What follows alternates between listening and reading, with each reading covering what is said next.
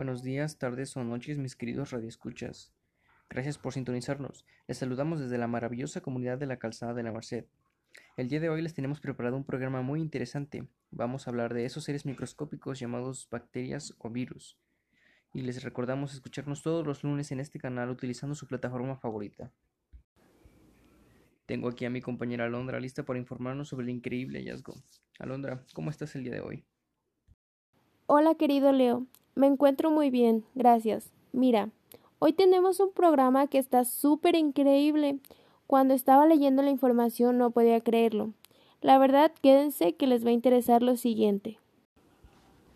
¿En serio? Vaya, pues platícanos que estamos muy interesados en el tema. Para comenzar, Leo, de hecho, este tema es muy importante. ¿Sabías que existen suficientes bacterias en el mundo como para darle la vuelta a toda una galaxia? Y también, cada vez que tomas agua de una alberca, estás tomando millones de virus, y como estos siempre han estado presentes en nuestra vida. Realmente es un tema muy interesante, ¿no lo crees? Wow, en serio. Imagínenselo. Eso sí que da mucha intriga.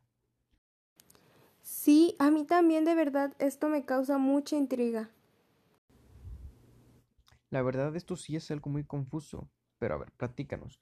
¿Tú crees que estos virus estén vivos? La verdad, no lo creo, porque científicos sostienen que no pueden considerarse seres vivos, pero es increíble cómo estos pueden reproducirse a gran escala. ¿Tú crees que los virus están vivos? Pues mira, por lo que yo sé, porque eh, ya varias veces me he topado con este tema, mm, es cierto que los virus incluso tienen células y por eso las personas llegan a creer que, realmente están vivos, pero no, no es así.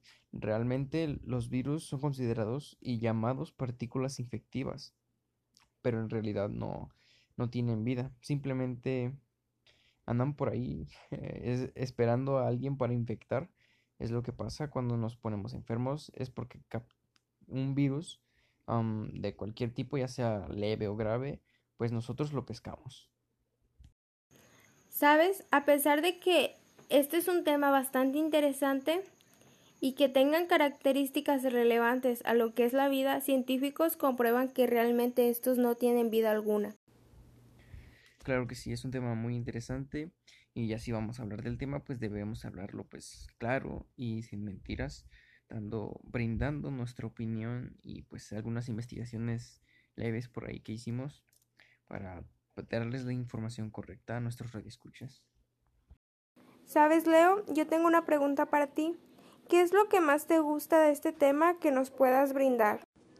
Bueno, lo que puedo brindar sería que hice una previa investigación antes de hacer este podcast, descubrí que mm, son tan pequeños que si fueran, del, por ejemplo, el tamaño de un alfiler, de la, de la punta de un alfiler, ¿sabías que podrían llegar de aquí a la luna? O incluso sobrepasarla, llegando a los, a los 100.000 años luz, suponiendo que pudiéramos viajar a la luz. Eh, tardaríamos 100.000 años. Son tantos que si los apiláramos así, llegarían a esa distancia.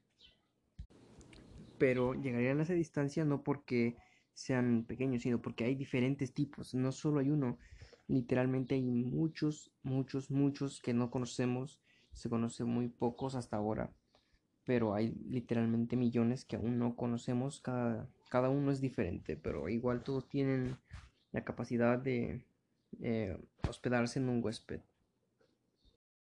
Qué increíble es esto, ¿no? Fíjate que a mí lo que más me llamó la atención es cómo existen millones de estos virus que se representan en distintos contextos a lo largo del tiempo e incluso de distintas formas. Claro, esto nos genera muchísima controversia sobre todas las bacterias que existen en el mundo. ¿Sabes? Algo que también me llamó bastante la atención es saber que existen personas que dudan si estos seres tienen vida o no. ¿Tú qué les dirías a estos para que comprendan que realmente los microorganismos como las bacterias no tienen vida? Bueno, si nos ponemos a pensar que estas personas se supone que tienen conocimiento sobre este mismo tema y por eso opinan, o sea, no puedes opinar sobre un tema por, si no lo conoces. Entonces necesitas primero, si aún no conoces el tema, necesitas primero hacer una investigación previa, ¿no? Para, para, tener argumentos sólidos. Ahora, suponiendo que, que la persona supiera del tema, pues bueno, es cierto que los microorganismos incluso tienen la, la capacidad de evolucionar, pero aunque esto no se puede hacer por sí solos, estos carecen de cualquier forma de energía y algún tipo de metabolismo de carbono. Así que pues prácticamente no pueden tener vida, pues porque simplemente porque no. Y ese sería mi argumento. cualquier persona que realmente sepa de, del tema, pues ya sabría que no tienen vida y no pueden tener vida. Aunque seguirá habiendo personas que siempre contradigan esto mismo. Si estos virus, por ejemplo, no se, alojan en una, en una célula, pues los virus simplemente quedan como un tipo de materia orgánica compleja animada. Esto sin duda me causa mucha curiosidad y al igual me da muchos escalofríos pensar en estas bacterias. Bueno, y espérate a, a que sepas este dato, fíjate. Las bacterias, este tipo de bacterias prácticamente están en todas partes, no es como que deben de estar en un lugar específico. Es cierto que estos tipos de bacterias, las más las eh, malas, por así decirlo, están en lugares más sucios. Pero, pues igual puedes tener bacterias en cualquier, incluso en tu celular.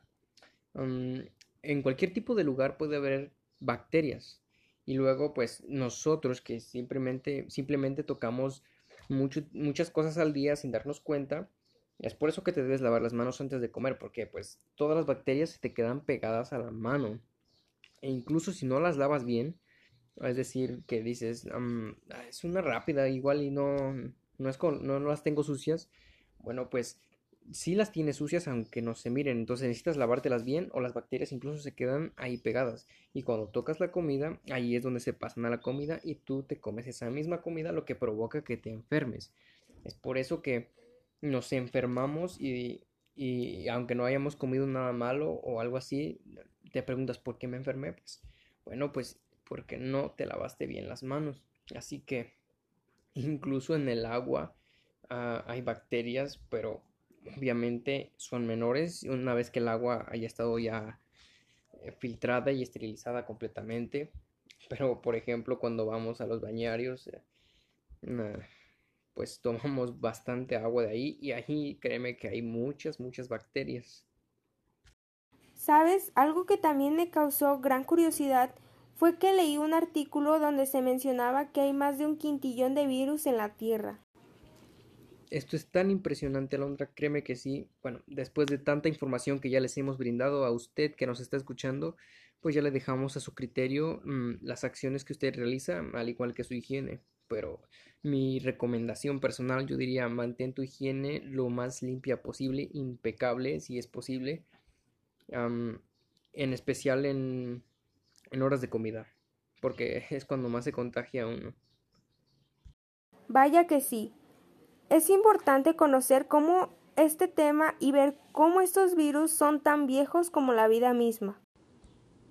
Aquí un último dato a manera de despedida bueno, pues les comento que los microorganismos, de hecho, con el comentario de mi compañera Londra, fueron los primeros, de los primeros seres vivos que pisaron la Tierra. No necesariamente los virus, pero los, microorganismos sí fueron de los primeros. Esto sí es cierto.